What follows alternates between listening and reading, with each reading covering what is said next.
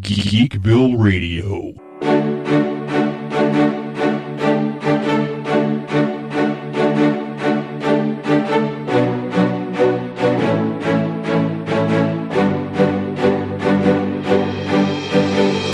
Hello, once again, Geeks and Geekettes. This is Seth, aka Zandrax, the mayor of Geekville and a host of Geekville Radio, opening up the doors for another edition, another inductee into the lesser known Geek Hall of Fame. This is going to be our 10th induction now, so we're actually kind of getting into the double digits here.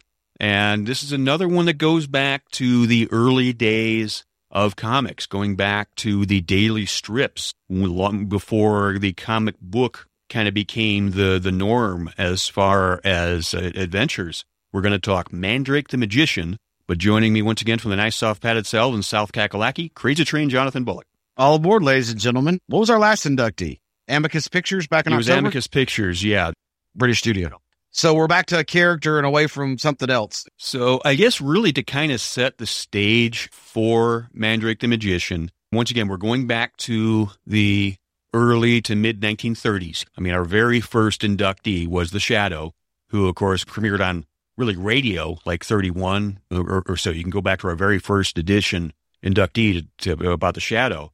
But our second inductee was The Phantom, who was also created by Lee Falk, who created Mandrake the Magician. And here's the little twist here is Lee Falk created the Phantom, but he also created Mandrake the Magician, but yet he created Mandrake a full two years before the Phantom. Actually, I think he had the character in his mind years before that, but Mandrake first appeared in newspaper strips in 1934, and the Phantom actually debuted in 1936. So therefore, there are historians and aficionados who would say that they could argue that Mandrake was the first comic superhero. You know, we were talking about the Shadow because the Shadow's main power was to cloud men's minds. It was a form of hypnosis. And Mandrake the magician, yes, he was a magician, but he also had true magic abilities that would defy physics. And uh, some of the stuff that he would do in the comic books in the 60s, he'd levitate cars and like pull people out of danger just by levitating them. So he had these true magic uh, abilities that defied physics, but he also could do the the, the stage and showman. I mean, uh, did you have something you wanted to add in there, Train? Yeah, my research they would talk about how Shadow Phantom were yeah, granted the Shadow would cloud men's minds, which is a form of hypnosis.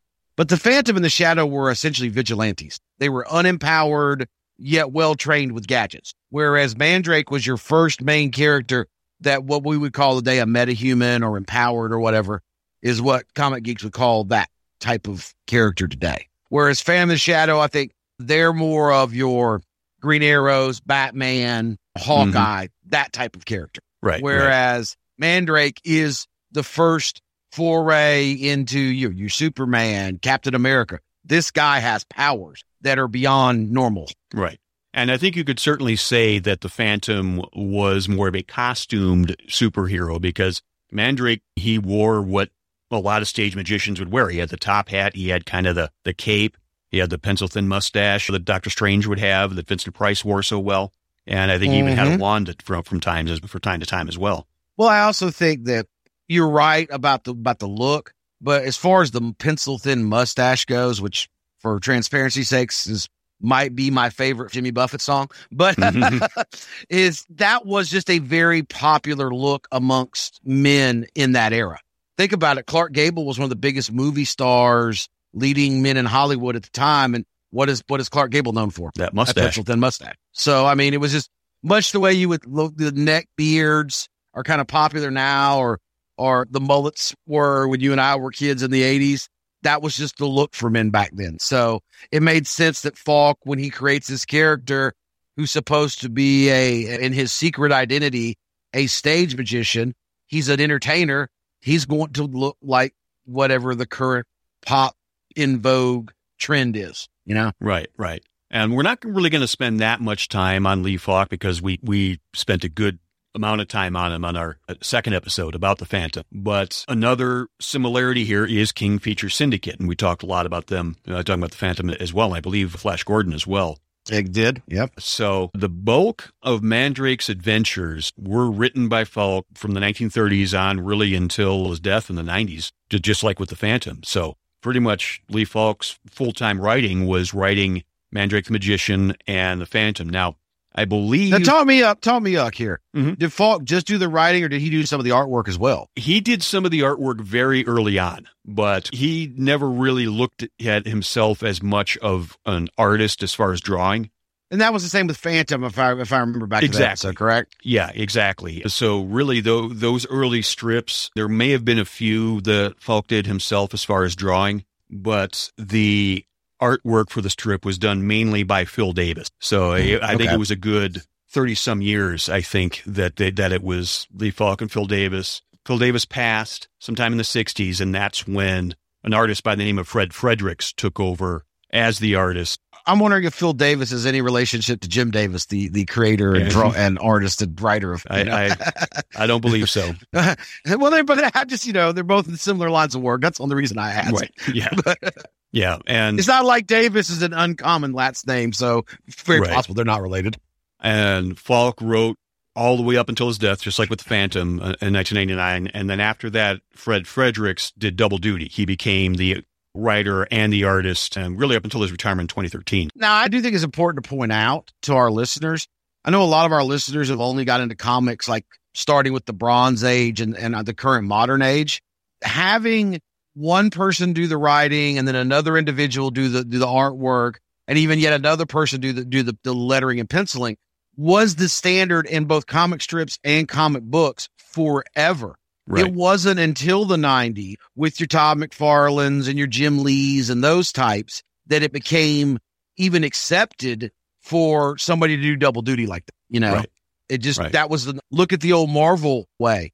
You had Stan writing, Stan kind of coming up with the ideas, and then there's bullpen of writers fleshing them out. And then you had the Kirby's and the Ditkos doing the artwork. That was just the norm in the business for you. In fact, did that was one of the one that one of Kirby's big beefs was he wanted to do both and right. Stan wouldn't let him. So he left, joined DC and created the new gods, you know, Dark mm-hmm. Side and Orion and all them. exactly. was- yeah. That was Kirby saying, look, I can write and draw too. And I'm the DC guy and I think they were okay, but I still think Kirby should have stuck to drawing. That was really his strong suit, you know? Right. But I just Especially look you at know, some I of that Doctor Strange stuff. yeah, yeah. I'm, I'm not trying to be be ugly and, and ra- I have all the world of respect for Jack Kirby. I'm a comic book geek. Of course I do, right? Mhm. Right. but my point is that this was not unusual. By the, by the time Fredericks takes over in 99 and starts doing double duty, that had become, I wouldn't even say it's still the norm nowadays. I, I'd say that it's accepted and about 50% of your comics now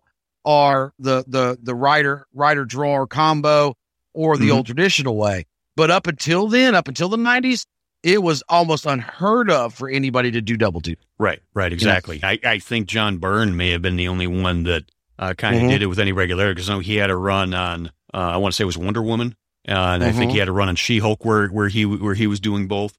But yeah, like, Right. like you said, usually it, was a combination, or there might have been a kind of a dream pairing. Uh, you know, you'd Oh, have yeah. a, a, a hot writer and then a hot artist, and then of course some gelled and some had creative differences. You know, Mhm.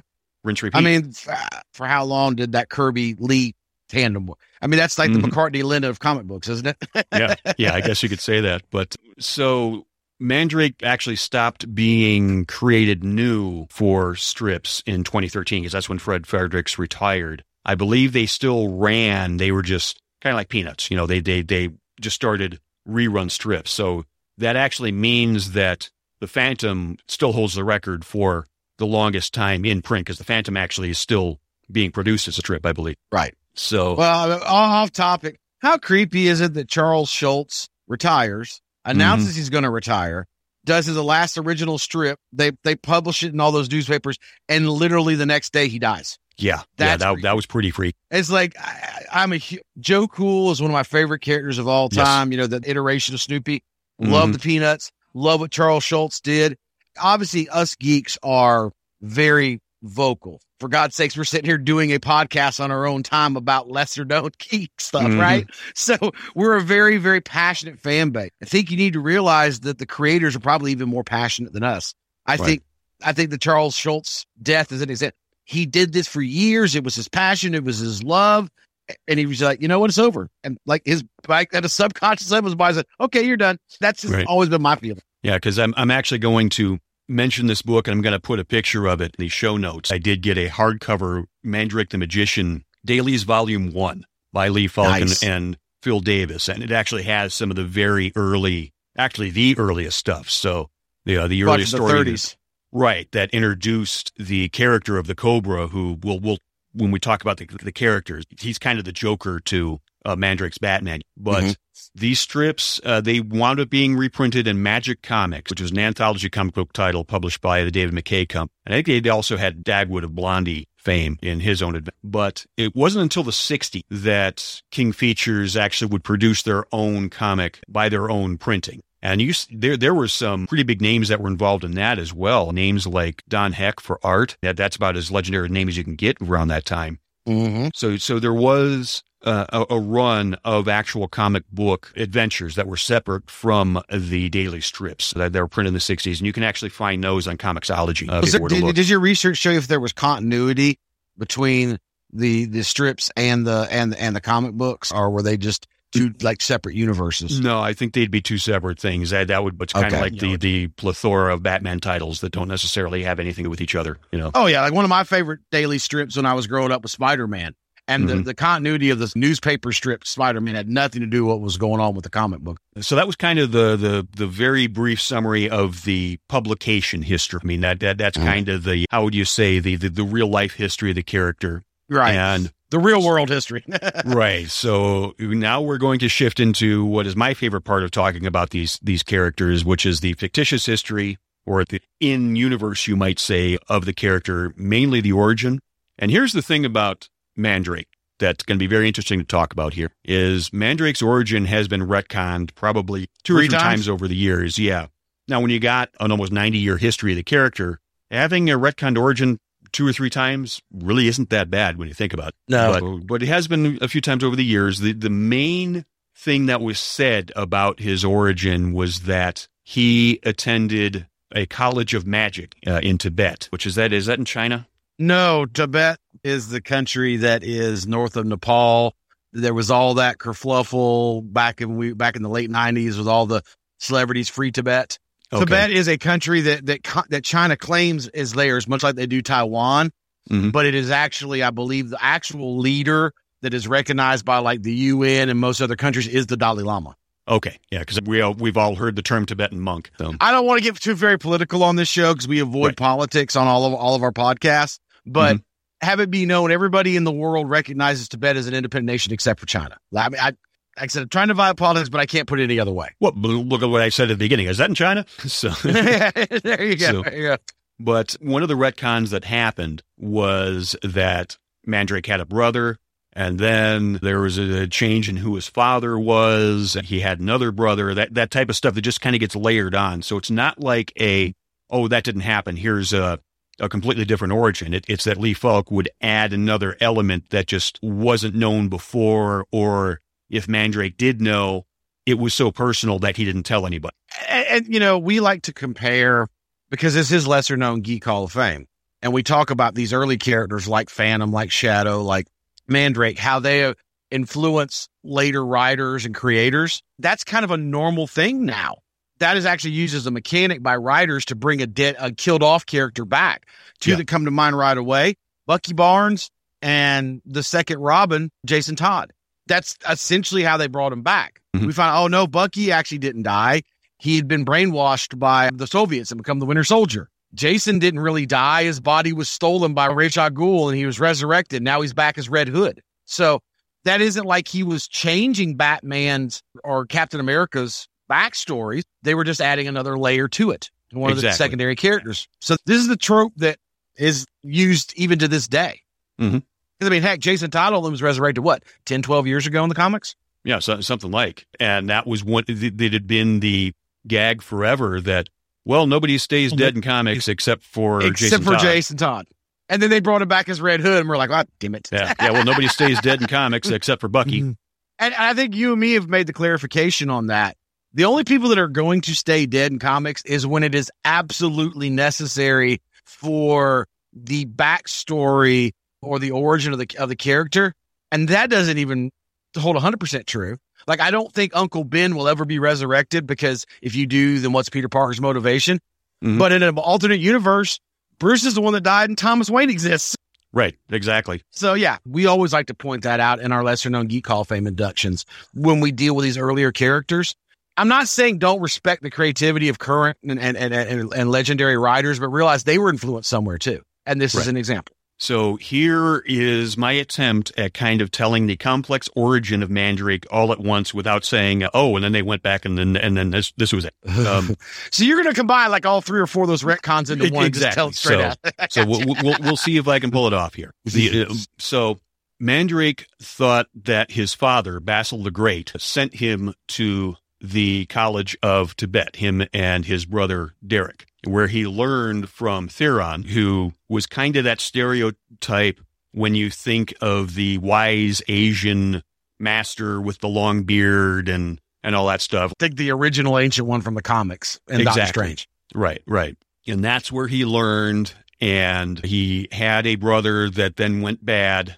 You know, a lot of the tropes there. He he learned magic from one of the instructors at the College of Magic named Luciphor. So, hey, he's learning magic from a trainer named Luciphor. What could possibly go wrong here? Well, P- spelled Um, P H O R, not yeah. F E R. But I, I digress.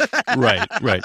But Mandrake learned later that the master, Theron, was actually his father, who claims to be over 300 years old and has been married approximately 20 times over those 300 years. He was essentially given to Basil the Great because the mother died at childbirth. So he, his brother, and they had a sister as well that was kind of raised by Basil the Great, who was a magician. And then when they thought it was time, they sent him back uh, so he could learn from Tibet and, you know, learn It's from like Luciphor, Hagrid. like I It's said. like Hagrid showing up. You're a wizard, Harry. It's yeah, exactly. Yeah, yeah, really not not unlike that. Mm, Maybe J.K. So- Rowling read, read some Mandrake the Magician. We didn't know about that, you know? Right. So Mandrake and his brother Derek, they spent seven years in Tibet training under Luciphor, and then they were given they were kind of alternating shifts because everybody had to spend time watching the sacred crystal cube that amplified mental powers. And at one point, Luciphor just attacked Mandrake, tried to steal the cube, but they stopped him. Luciphor escaped, and later would go on to become the Cobra, who's kind of the the Joker to Mandrake's Batman. But we'll get to that a little go- later. Go back to the analogies. Doesn't Mhm. this sound oddly familiar to the, the original backstory of Doctor Strange and Baron Mordo and the Ancient One? Right, right. Everybody has that. elements of it. right. So upon graduation, Derek and Mandrake were told that they can never use magic for themselves. They can only use it for good and to help others. So they can't like wish themselves into being a millionaire. They would lo- lose their powers if they Yeah. did that. A perfect, a, a perfect uh, example there. But Derek began using his magic for illusions. He he tried to win at casinos. He'd scare people. He could create flashy diamond things and impress women. You know, you can kind of see how somebody college age here who's going to have the ability to impress the ladies just by snapping his fingers. You can kind of see how that that might Yeah. put somebody I- down I the wrong I- path. Yeah, I know I've brought this up before, but it's it's purient to this particular topic. I've said it before, I've, and, I, and I'll, I'll probably say it again in another episode somewhere down the road. Part of the reason I feel, as a fan of comics, why they have such mainstream appeal, especially to us geeks, is that it's a what if in our own mind. What would I do if I had powers? And the reason that their heroes are heroes and the villains are villains is because the heroes choose to use it for good and the villains choose to use it for bad. And we'd like to tell ourselves if we had Mandrake's power, if we had Captain America's power, we would be benevolent. Unfortunately, because I'm a bit of a cynic, I believe that's not true. but that's what truly makes them a hero is that we, I think, in our subconscious know that they will make the decision we might even make ourselves. We might be more like Derek, you know? Right. But anyways, I'll get off my soapbox. Go ahead. I'm sorry. yeah. And so early on, Derek was not being much of a criminal. He just, you know, wanted to impress ladies. But eventually he kind of got seduced down that path and he would create money and then buy stuff and then the money would disappear. So it was like the perfect crime. He'd, Fear He'd leads, come in fear with- leads to anger, anger leads to hate, hate leads to the dark side, that kind of Yeah. thing. yeah, but you know, he- he'd come in and it looked like he'd pay $10,000 cash for this fancy necklace or whatever. And then he'd leave yeah. with it and the person would put the money into the drawer and then the, the money would literally disappear. And Right. that, that's how, that's how it would be like the perfect theft. It's not Cyborg transferring the funds like we saw in, in the Zack Snyder cut. right, right. Not- And it- not- the opposite of that. right. But eventually, Mandrake himself had to go stop his brother. And while he succeeded in taking away Derek's magic, it's like he still retained the like the standard magician stuff. Like he could hypnotize and do the the sleight of hand stuff and all that. He just didn't. He didn't have the the actual true magical powers anymore. Right. He couldn't physically make somebody disappear without the art of illusion behind Right. him. He went from being Mandrake to being David Copperfield. Essentially, yeah. But that that's pretty much the origin of Mandrake and his brother Derek. Luciphor was retconned to be Cobra at, at a later time, but Cobra was initially the big villain. They had a couple clashes. I think one time Mandrake actually physically turned him into a snake, physically turned him into a cobra. And then there was another time where there was a big laboratory fire and Cobra was believed to have died in that. And then he came back years later with a scarred face and a mask. And that's how he's kind of pretty much been ever so part. All right, Doctor Doom, and yet another. Yeah. right. We are talking Doom. He's magical powers too. So there you go. right, right, exactly. Yeah, and I, I'm not exactly sure when that that was done when he came back from the quote unquote dead. So I don't know if it was before or after Doctor Doom, because Doom was pretty much ever since the beginning of the Fantastic Four, if I recall correctly. That's kind of always been his story, right?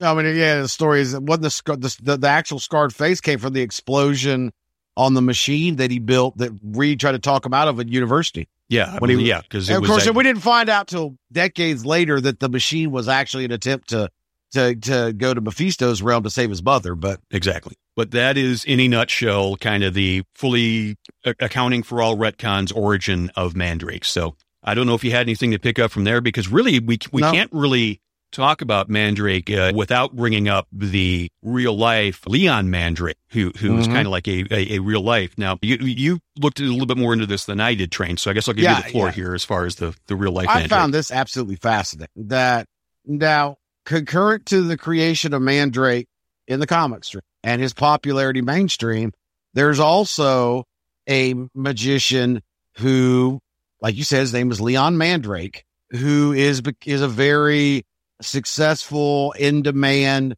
stage performer at the time, who does typical stage magic, illusions, disappearing acts, on the lady in half, all that kind of stuff.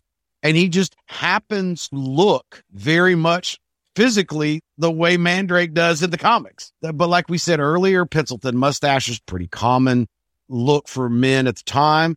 And I think it's almost one of those which came first, the chicken or the egg type thing. Falk has said he he might have seen an ad for him or seen him, but he doesn't remember it.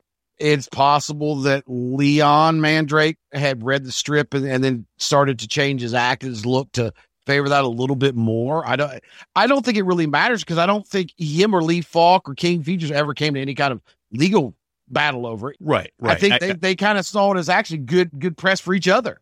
yeah, yeah. Mandrake, man, I think Leon Mandrake, the real world magician, thought, well, if people think that I'm the I, I'm the inspiration, means more ticket sales. And King Features and Lee Falk kind of felt, well, if they think we were inspired by this film edition, it helps our sales. So exactly. that's why I personally think in my research, it never came to any legal litigation or anything. And also, even to go further back, if you look at the way Leon the Man- Mandrake, the magician, and Mandrake the magician, the comic books, their physical appearance with, like you said, the silk top hat, the silk cape, and the white gloves, the tuxedo.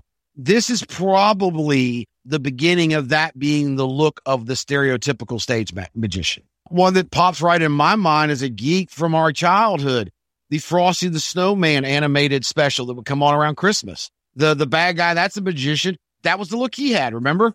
He had Yep. a pencil thin mustache that was handlebarred and and the hat and he had the spats on. I mean, that is to this day, if you were to walk up to somebody, especially somebody from Western from the Western cultures, from Europe and North America, say, describe to me what a stage magician looks like. They're gonna say, Well, it's probably a white guy with a pencil thin mustache and a top hat.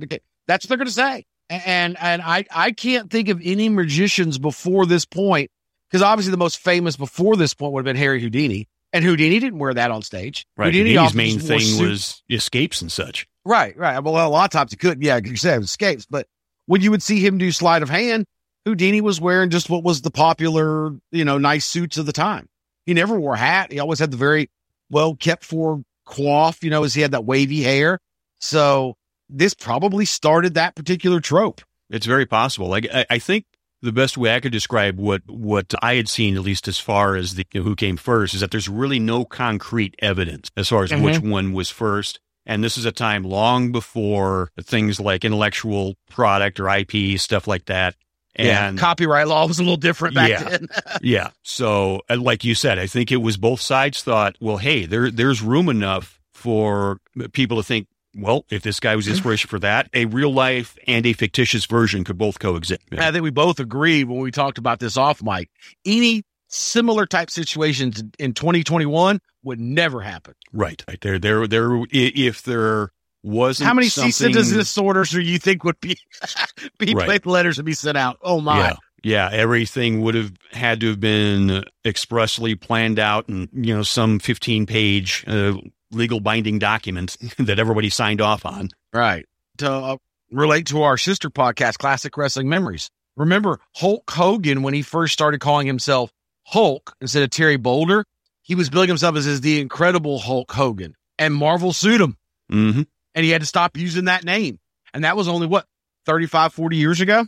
Yeah. So it didn't take long on Geekville Radio, our, our parent podcast. We talked about the history of Captain Marvel and how that led to litigation between Marvel Comics or the time uh, at, at, at, at, the time Marvel just become Marvel from Timely and Fawcett Comics. And then that was what the 60s. So yeah, yeah, it didn't take long after this event for comic book companies start getting real particular. Those are two examples right there yep. comic book companies getting real particular about that kind of stuff. Absolutely. All right. I think this is a good time to take a quick break here. So we'll take a break and when we come back, we will dive into kind of the heroes and the villains of Mandrake the Magician. Are you looking for a gaming themed podcast? Then check out You Just Got Fragged. Join host Jared Aubrey and his panel of gaming enthusiasts as they discuss news and accomplishments in the gaming world and, of course, the gripe of the week. All at YouJustGotFragged.com, part of the Wrestling Brethren podcast family.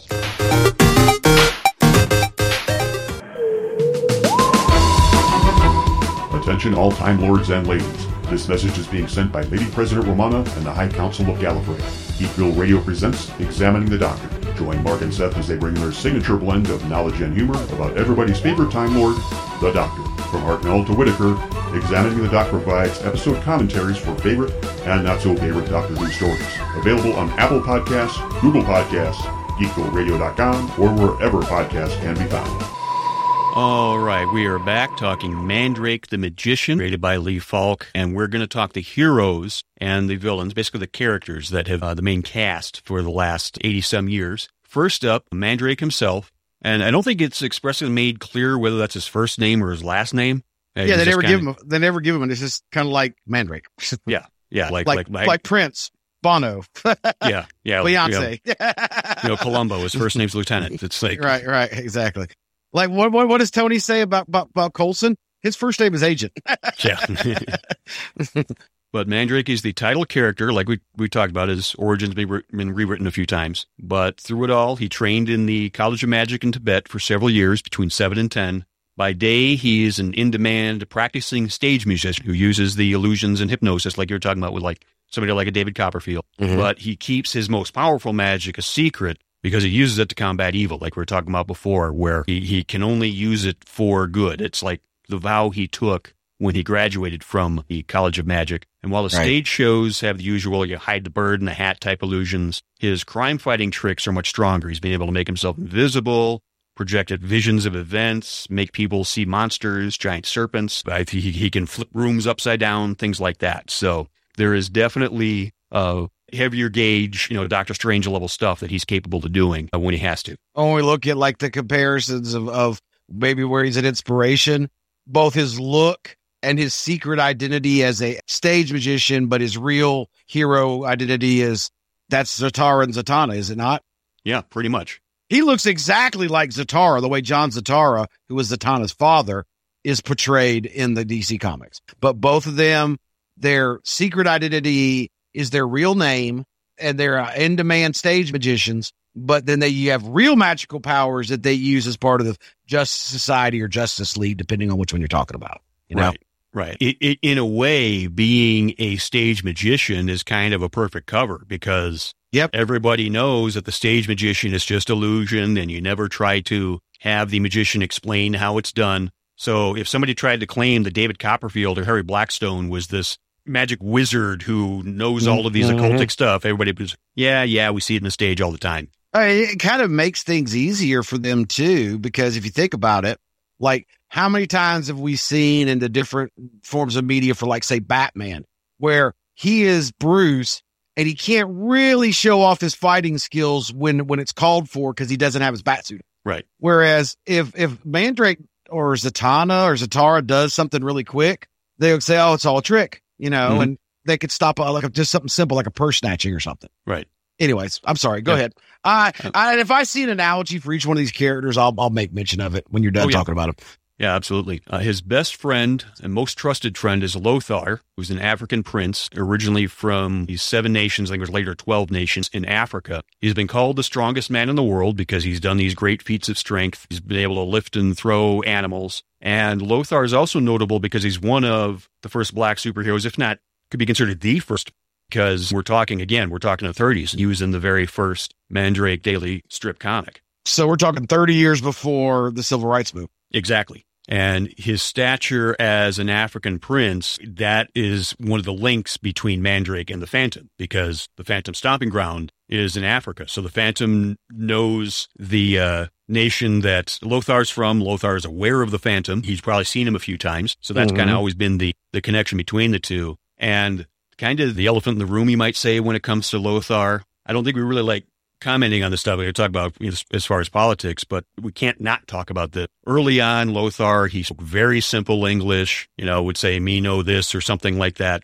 And I can see how somebody looking at it from a 21st century set of eyes could see Mhm. it as, you know, being racist or being derogatory. Demeaning. So that's something over the years that's developed better. If you re- look at the stuff in the 60s, he was very much speaking normal English. He was competent. There, there was a uh, TV movie in the 70s, and he's kind of like right there, front and center, talking business with, with Mandrake's people. So it's one of those things that definitely got better as it goes along. But if you were to read some of those early strips, they did not depict him as being uh, very intelligent, at least as far as the ability to speak English. Well, I, I would argue the same argument that we made when talking about Tonto and the Lone Ranger during the when we Mhm. inducted the Lone Ranger is that if it makes you feel any better, if you're offended by that, realize that Lothar English was probably, especially being uh, a leader of, of seven to 12 nations, probably like what a sixth or seventh language for him. English was a second language, obviously, for Tonto. It's not that they were unintelligent. It was just, it was not their native tongue Right. as a you know a guy with an English degree himself, I get very upset when people try to paint an individual into a corner simply because they don't speak your language as well when it's not their native tongue. That isn't a sign of stupidity. It's a sign of this is a second language to me. And I, I think on Lothar, though, being a prince of an African nation and being a comic book hero, it has powers. I think it's kind of obvious. That's uh, Black Panther, isn't it? That's T'Challa. Yeah, yeah, very much. You know, I, I, So- really, I think the only difference that could be made there is I don't think the nation that Lothar was in to have the technological advances that uh, Wakanda would have. But even then, Right. I mean, over the years, it's been depicted as very developed, where they have the cultures, and some of them interact with other other nations, some of them don't. So it, it's one of the one of those And- things. I, I think it's gotten better over the years. And look at T'Challa. Obviously, Lothar is a, is is a prince, so he had the funds to go to Western schools and probably speak English more often. But T'Challa is always presented as very articulate, and and and English is not a language he struggles with. But that's also part of T'Challa's backstory that T'Chaka sent him off to European and American schools, and he was the first like Wakandan royalty to do that ever. You know, Right. Right. so English isn't as much a second language to him. And I think to drive home the fact that it is a second language, even though he's been schooled in English, he's always presented in the comics and definitely in, in Chadwick Boseman's portrayal of, of the character as having almost a British accent. Yeah. To drive home the fact that this is actually a second language to him and he speaks it with an accent that's not American because he was schooled. So I just I, that is a hill I will die on as an English guy do not think because someone does not speak English well in fiction that that, that is a sign of them being unintelligent or Right. unlearned. It just Mhm. means it's another language to them. It's not their native tongue. That's all it means. Another regular in the pages of Mandrake is Narda, who is a European princess. I mean, we, we keep getting through royalty here uh, with Mandrake's uh, exploits here. His best friend is a prince. The woman who falls in love with him is a princess who actually I think showed up in the second ever strip and tried to kill him. Kind of funny how that works out. And her beauty has led to her being kind of the object of many villains' pursuits over the years. And Mhm. really, I think they did get married, but it was like 60 some years after the character was created. So I think they even made the, the joke over the years in, in the real world that their engagement lasted longer than some people's marriages or even lifetimes. So, well, I think I, that's a very, very good point. I don't think there's really any uh, other comparisons for Narda to other other comic book stuff, except she just. I know it's not as looked well upon now as it was back in the day, but she was your typical pretty girl, damsel in distress, wasn't she? yeah, yeah. And I mean, her being a princess, yes, it kind of goes back to that thing of she's definitely not a dummy. She's had to deal with working with people, but much like Lothar, it's like apparently she found adventuring with Mandrake more interesting than ruling over her people. I guess if there isn't an analogy, she's a little bit Lois Lane, an Mhm. attractive, intelligent woman. You know, Bar- a little bit. We talked about Bargo Lane and in the Shadow episode. Same thing. Strong women that by 2021 standards we would consider a little bit dated, but Mhm. for the time is ex- is a very independent woman for that time period. It might not be the best analogy because we're talking a kind of central, full blown main character. Mm-hmm. But Diana, Wonder Woman, she's kind of an ambassador. She's a princess. Yeah. So I don't know if that's the best analogy, but Storm.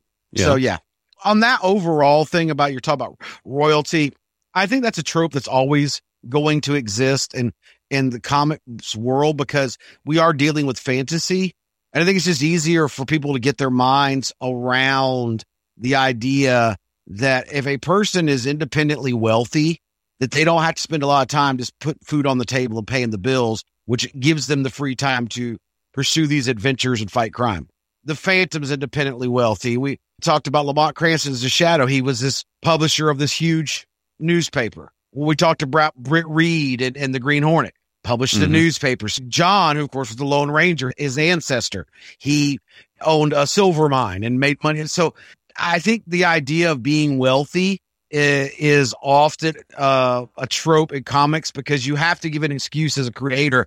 How does this person have the time to do all this crime fighting? And in our world, for right or wrong, you you've got to have some kind of, of money or, or something coming in to pay the bills.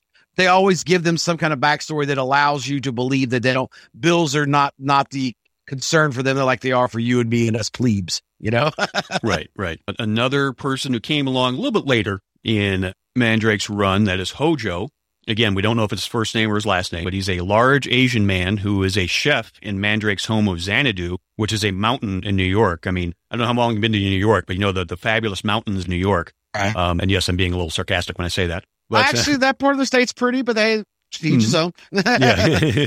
but like Lothar, he's very strong. He possesses a 10th degree black belt. Now, you know more about martial arts than I do, but I don't know Uh-huh. if there is a 10th degree in black belt. There is a judo, but only a handful of people have ever gotten it, including Dr. Kano, who was the creator of judo. Actually, there's Okay. 12 dans in, in, in uh, black belts.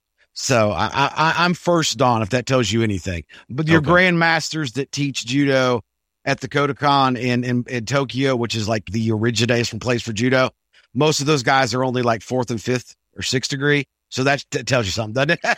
right, right. But and yeah, those are the grandmasters. So yeah. So 10th degree black belt, apparently in both judo and karate. And not what only kind of karate? There's like 5,000 different kinds of karate. Right. Not only is he a dangerous opponent, master chef, but he is also the chief of Inter Intel, which is a crime fighting organization. And that's where Mandrake usually gets his intel from when it comes to what evildoer is up to, whatever plot next. So he's so a chef. Hojo, Hojo. I mean, if you look at his description there, you know he actually is kind of the template for a lot of different comic book characters. There's a little bit of Nick Fury with Mhm. him being the the master or the chief of this in, of this crime organization, being the the martial arts expert. There's a little bit of Iron Fist, Shang Chi there, and being a Asian man who's large there's a little bit of Wong there too, in there. Yeah, who's yeah, I think buddies so. with him. The more we we we break down the characters here in Mandrake, the more I'm beginning to realize Stan Lee read a lot of Mandrake. It's very possible. because there's Yeah. a lot of early Marvel characters that you can make analogies for. You know what? Yep. Yep. And then finally, at least as far as the heroes go, Theron, or maybe it's Theron, I, I don't know, but the mysterious man who runs the College of Magic in Tibet, he's Mandrake's physical father, claims to be over 300 years old and to have been married, I think, between 12 and 20 times. Mandrake did not learn the truth of this until he was an adult and well out of the College of Magic. But like we talked about earlier, he had the long gray beard and appeared very old, but yet could still kick ass. I don't know other way to put it. And was Yeah. also very, very wise. So he well, kind we've of already pops in we've, every we've now already and made then. the analogy. He's the ancient one Yeah, from exactly. Doctor Strange. Once again, another another Right. Marvel property. and we've never made this analogy before, but to stay in the geek realm, and uh, I'm pretty sure George read comic books growing up. Oh yeah, That's Yoda. That's Yoda, isn't it? Mhm. yeah, pretty much. I mean, there there's always kind of that uh, wise wizard type character in mythology. Well, you know, when we did our our Captain Marvel breakdown on Geekville proper, that's that's Shazam, the wizard himself, that gives Billy Batson the powers. Right? Mhm. I think the analogy for that, if you go all the way back, it's Merlin. It's Mhm. Merlin from the Arthurian legends, isn't it? Yeah, The yeah, old so. wise little- guy, Gandalf. I mean, obviously, Tolkien was reading or was inspired by Arthurian stuff, right? Yeah. So from the heroes, we'll move to the villains. Uh, there is the Cobra, probably Mandrake's biggest villain. He began life as Luciphor and helped teach at the College of Magic in Tibet. Luciphor tried to steal the sacred cube. And I think of these cubes, I think what wound up happening is There's um, six of them you can put in at a gauntlet, and Yeah, something like But I, I, yeah, I think there was two of them where it's like Theron had one and then Mandrake had the other. I, I think is how is how it is. And uh, he fled the college, became the Cobra, was believed to have been killed in a laboratory fire, returned later under a silver mask, had had a weapon supplier named Destro and an army named Cobra. Oh, not wrong Cobra, but definitely had the silver mask part. War with the Baroness, and, Yeah. Uh, and so he still pops up from time to time. And I think if there ever is a Mandrake revival, like as far as TV or movie, he's probably going to be the first person that shows up. And when, when we get to winding up here, I can probably pitch what I would think would be a good way to do Mandrake as a movie. well, Uh, we already said Cobra is obviously the silver mask guard face. That's Doctor Doom. mhm. and his backstory is almost that is the backstory of Baron Mordo. Yeah. The backstory of Baron Mordo in the comics is he is studying at Kamar-Taj under the Ancient One along with Stephen Strange, and he actually tries to kill the Ancient One and usurp his power and become the the Sorcerer Supreme. And that is when Stephen Strange shows his true colors and helps to save the Ancient One. And the Ancient One knew all along what Mordo was up to, and he just needed to test Stephen Strange to see if he if he actually had that that hero mentality. So that's Right. almost the exact same backstory of Baron Mordo, isn't it? Right, right. Because there's even times where Theron has, has said, I figured that he was going to turn sooner or later because there, there was the reveal, again, going back to the retconning. People say, well, why did you keep him? Well, Luciphor is also one of Theron's sons. So that means he's Mandrake's half brother. And not to get too religious or biblical, that's Cain and Abel. Yeah, Yeah, you could say that as well. So Anyway, Uh, we mentioned Derek before, Mandrake's twin brother, fellow student at College of Magic, became a criminal, used his powers to rob people get and rob banks, and eventually had his magic taken from him because there was that sacred spell that no magic user should have to cast except for the gravest of uh, instances. And what happened between Mandrake and Derek. That would be Avada Kedavra, the killing curse, and the, the Harry Potter stuff, that kind of thing. Yeah. Yeah. And another one that popped up a lot was Octon. And unlike other villains, Octon never really had any sort of physical incarnation. There was never a human face or any of the stories. There was always uh, Octon or or eight. You know, there might have been eight of something. It was some Mhm. form of artificial intelligence or something getting getting a message. The how do you call it? The the, the criminals or the minions, they'd get their directives from Octon. It was sent to them. But it's that type of thing. It was that mysterious thing of was there actually a person or wa- was it Ultron, you know, some sort Right. of artificial Well, intelligence? Yeah. Well, on Derek, I don't think there's any direct correlation, but the trope of the brother, the best friend betrays you and becomes your one of your villains, that's Norman Osborn, Kirk, Kirk Connors for, for Peter Parker. That's Harvey Dent Two Face for Batman. This is a common right. trope. If you follow the Smallville mythology, Lex Luthor and Clark Kent were friends growing up. Yeah. So yeah, it might not be the direct thing because I, I don't know which one predates what, but Thor and Loki are each other brothers. Yeah, yeah, yeah. And that goes all the way back to Norse mythology. Mm-hmm. Now, on to Octon, that once again is a trope. You can see a lot of different characters. That that that's MODOK. That's like you said, Ultron. That's Arnim Zola. Mm-hmm. That's Brainiac. There's always been the evil artificial intelligence. I mean, hell, that's the Terminator in the. Ter- yeah. what does John Diggle always say in, in Arrow about? Has nobody seen the Terminator when they start talking about AI? yeah. the, the machines always go bad, guys. right.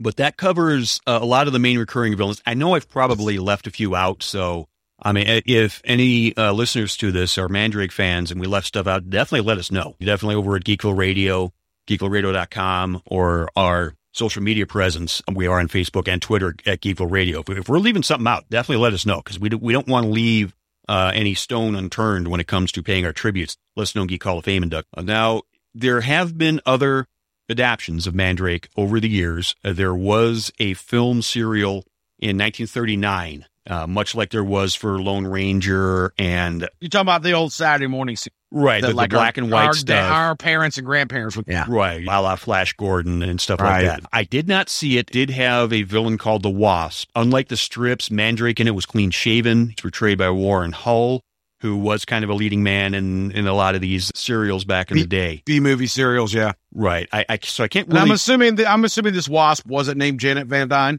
no, no, and I mean I don't I, I, I don't think it was a very major villain, at least from the comics, not like the Cobra or, or anything. Right. There was a TV movie pilot in 1979, simply entitled Mandrake. That it was a proposed series. it was one of those things they wanted to do a series, so they did the two-hour pilot. Obviously, didn't get picked up. This also had Mandrake clean shaven. Really, the main deviation from the origin is that Mandrake wound up in Tibet due to a plane crash. It killed everybody except for him as a young boy and Theron raised him essentially as as a son. Oh, so they gave but, him Danny Rand's backstory. Essentially, yeah, yeah. and uh, the cast, one of the things I like about this, and you can find this on YouTube, so I'm definitely going to link it in the show notes of Geekville Radio. The cast, kind of plethora of 70s actors. Veteran character actor James Hong plays Theron. You've seen him in just about everything that has something geeky as far as an Asian character, whether whether it's uh, Big one Trouble of the most uh, common I can think of those would be uh, Big Trouble in Little China. Yeah, he's the bad exactly. main, bad guy in that. Yeah, yeah, yeah. And, and he's he, he's one of those people that like reached forty and then stopped aging. Yeah, he's, exactly. He's like still alive in his nineties. Yeah, he looks the same now as he did in, in the eighties. yeah, exactly, exactly. Because I think he he played the father of uh, uh, Tia Carrere's character in the Wayne's World. So. Yeah, he did. He did. Yeah. Exactly right. yeah, but real life celebrity magician Harry Blackstone has supporting role in it, and uh, Robert Reed of Brady Bunch fame actually played a, a billionaire investor in it. And, and of course, this is a dramatic role. It was because outside of Brady Bunch, Robert Reed actually did do a lot of drama as well. Yeah, so, he was a very well respected actor. Yeah, yeah, yeah. and he had so, that good looking leading man, good looks. So yeah, mm-hmm. I get it. Yeah, the, the uh, time frame for this is seventy nine makes sense for our younger listeners. They need to understand if this was an era that obviously me and Seth think of greatly because this is our our childhood but this was a resurgence in comic based television shows. You had The Incredible Hulk with Bill Bixby and Lou Ferrigno in the dual lead role was mm-hmm. was very popular. The Lynda Carter Wonder Woman was very popular at this time. They yep. even tried to make a, a god awful Spider Man movie was terrible. But, yeah, there there was a but, couple of them because I don't want to veer off too much, but I, I, just I remember vaguely it happening, but I do remember reading about it later. They they did the Marvel Action Hours, and they, there yep. was a rotating thing of characters, and it was originally Spider Man, Hulk, uh, Captain America, and Doctor Strange. And Hulk Doctor was Strange. the one that was the most popular, and it, it, it gave way to the TV show. You could even say that Buck Rogers with Gil Gerard and Erin Gray came from this world too, and it was a hit television show at the time. So right. it was. I'm not. I'm not surprised that a pilot based on a comic strip or a comic book got green lit at that time. Right. At all. And probably the one that anybody our age or younger remembers in the 1980s, there was a cartoon series, uh, Defenders of the Earth, and that had Mandrake alongside Flash Gordon and the Phantom, and it had their kids in as well. And Lothar was part of that. So here we are, finally covering the third and final member of Defenders of the Earth being inducted. Yeah. so spoiler, we're probably going to induct Defenders of the Earth at some point. yeah, yeah, kind of do the, the four horsemen thing where it's like right. Ric Flair went in first, but then the horseman went in a few years later, that kind of thing. right, right. There have been some modern comics. Marvel had a limited series run in the 1990s. Dynamite Comics has published titles with them. They'd actually called it a King Dynamite title since it also had the other King characters, Phantom and Flash Gordon. And Red 5 comic, which I can only assume is a Star Wars. Uh, they Seems had like a limited series that I picked up through Comixology called Legacy of, of Mandrake. And it, it, this is one of those things, it kind of had all of the signs out of. And I said, okay, well, we're, we're totally doing just like the rebranding or whatever. But I was pleasantly surprised. It was Legacy of Mandrake. It features a female protagonist, Mandy Paz, lives in a building that is owned by Mandrake, who we never see. And uh, she discovers magic by a magic mirror that starts talking to her, which again, obviously it's a modern comic, so that trope's been around before the comic. But so. This uh, is essentially Stephen Strange renting out the Sanctum Sanctorium, and somebody yeah, finds something, something like, and and they did there. There was a similar thing in uh, Legends of Tomorrow where it turned out to be uh, Arthur Crowley in the in a uh, Right, painting. right. That, that's like teaching how to do magic. But yeah, that that's called Legacy of Mandrake, and it's it's a four issue series. I know you can get it through Comixology. I'm sure you can get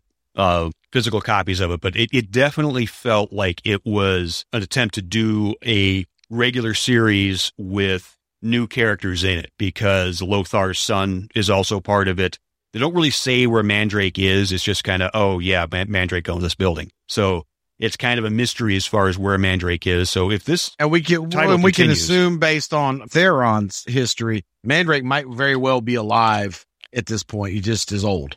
right, right, it, it, because it's definitely later because Lothar's offspring is in, is in high school. You know, do, do the math as far as the, but since I'm uh, giving the title out here, I want to give credit. I would definitely recommend it. It, it was a pleasant surprise. That's Legacy of Mandrake the Magician, uh, written, written by Erica Schultz, art by Diego Garibaldi and Juan Pablo Masada of Red 5 Comics. Like I said, you can get it in Comixology. And one of the other thing, I'll, I'll just wind up with this because it kind of goes back to the early strips that I was reading in prep for it, it- that that kind of puts this into perspective because the first story, there's notes stolen from this impenetrable safe. And I don't think it's ever truly explained what the notes were, but everybody was afraid that if other leaders got word of this information, it would plunge the world into war. And this is 1930s. This was what five, six years before World War II. so, So, you so literally Hitler had just become the chancellor of of, of Germany. right, right, and He oh, probably hadn't even invaded Poland. Right, right. Because I think I think the invasion of Poland was 39. Yeah, so you're talking about a good, probably a good five years before that. So I just thought it was kind of funny when you put that in, in perspective.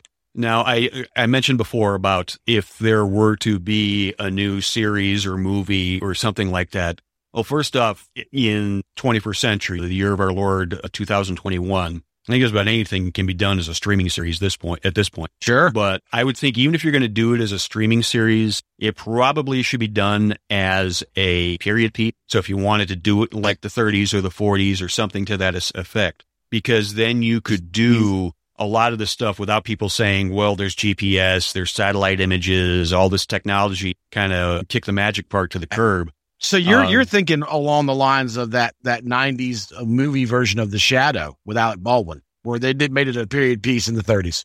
Exactly, because there there's definitely some stuff that was done in that original comic story that could look pretty cool with modern effects, but still be made to look like it would fit in the 30s. Because one of the Cobra's abilities is he could like wipe people's faces off. So it's like you there'd be the head and there might be hair, but there'd be no eyes, nose, or mouth. Kind of like the question Yeah.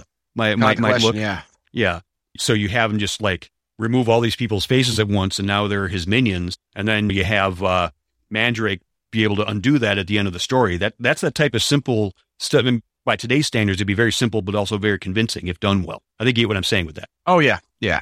Who would you cast as as Mandrake? Uh, good question because I didn't actually think about that. They're a little too old to pull it off right now, but I'm thinking Tim Dalton, Chris Brosnan. Okay, yeah, I, I, I could see that. Uh, But I, I, what I think of, usually I try to think of directors or something like that. But I'm thinking like Sam Raimi. I think would have a lot of fun doing something Uh-huh. like this as a series. Yeah, yeah. Um, At this point, though, I don't even know if he's going to do a lot of directing. He might just be doing producing at this point, but he, that would still involve his creative input. Yeah, yeah, I see that. He he I'm have thinking- the look. I'm thinking an Idris Elba type as, as Lothar. Yeah, and uh, He's definitely broad shouldered and, and big enough that you could buy him. Yeah, and then for somebody like Cobra, if he's going to have the mask, all you need is a is a mask and then a really cool voice, so like a Tony Todd or something like that. Yeah, Tony Todd would be fine. Jeffrey Dean Morgan kind of has that cool voice like that. Mhm. Somebody that can pull the villainous off. Robert Right. England. I can see Robert Englund more as Octon though. Yeah, yeah, and uh, of course, since there's a twin brother, obviously you could have somebody do double duty where you got Mandrake Right. and then and then he doesn't have the mustache when he's twin brother. What? Tom Cavanagh pulled it off for how many seasons on The Flash? Yeah, that's actually a really good thought there, Tom Cavanagh playing. Tom. Tom, Tom Cavanagh would be good in several different roles here. I could, I could Yeah. see him as Mandrake, exactly, and So- he does more television than he does movies. So Yeah, uh, and he works behind the camera as well, so he could probably direct a few. right, and Narda could be any up and coming attractive female lead. I, Right, I right. could literally li- list just a couple dozen right now that would be fine in that role. But that's going to wrap Well, up well, our. we've cast it now, so when we go produce it, yeah. you when we get done here, you call Sam Raimi, tell him, hey, we got an idea. Yeah. All right, so that's going to wrap up our induction here of Mandrake the Magician into our Lesser Known Geek Hall of Fame. If this is your first time hearing us, we are at Geekville Radio, geekvilleradio.com. That's also our presence on social media, Facebook and Twitter at Geekville Radio. Drop us a line. We are on all the major podcatchers. You can find us on Apple Podcasts, Google Podcasts, Stitcher, uh, Spotify. Give us a follow, give us a review. Let us know what we're doing well. Let us know what we're, we could do better. Let us know if there's any ideas you have as far as who could be inducted. And Train, if anybody wants to talk to you about classic comics or being Southern or anything else, where can they find you? I'm always available on Twitter at crazytrain underscore JB. As I say all the time, that is pretty much my handle across the board for all social media platforms, at least the ones I am on. So just do a search. And if you see my, my beautiful smiling face that usually when I had hair and was wrestling and it says crazy train underscore JB, that's me. All right, Go for it. we are going to shut down the power here in the Geekville Radio studios, and we'll talk to you folks again next time.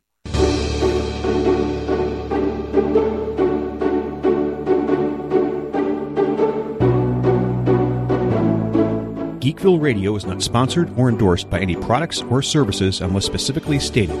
The views expressed by the hosts and or guests do not reflect the views of geekvilleradio.com, the Wrestling Brethren podcast, family, or any of their affiliates. Some media used in Geekville Radio is the product of their respective copyright holders, all rights reserved.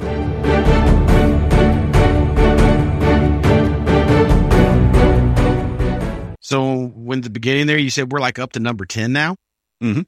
Wow. I, I we do this one so sporadically that I kind of forget sometimes that we've done that mi- MIDI. Which that begs me to ask the question: If we get up to twenty five inductees, do we get a set of steak knives? No. how much would you pay?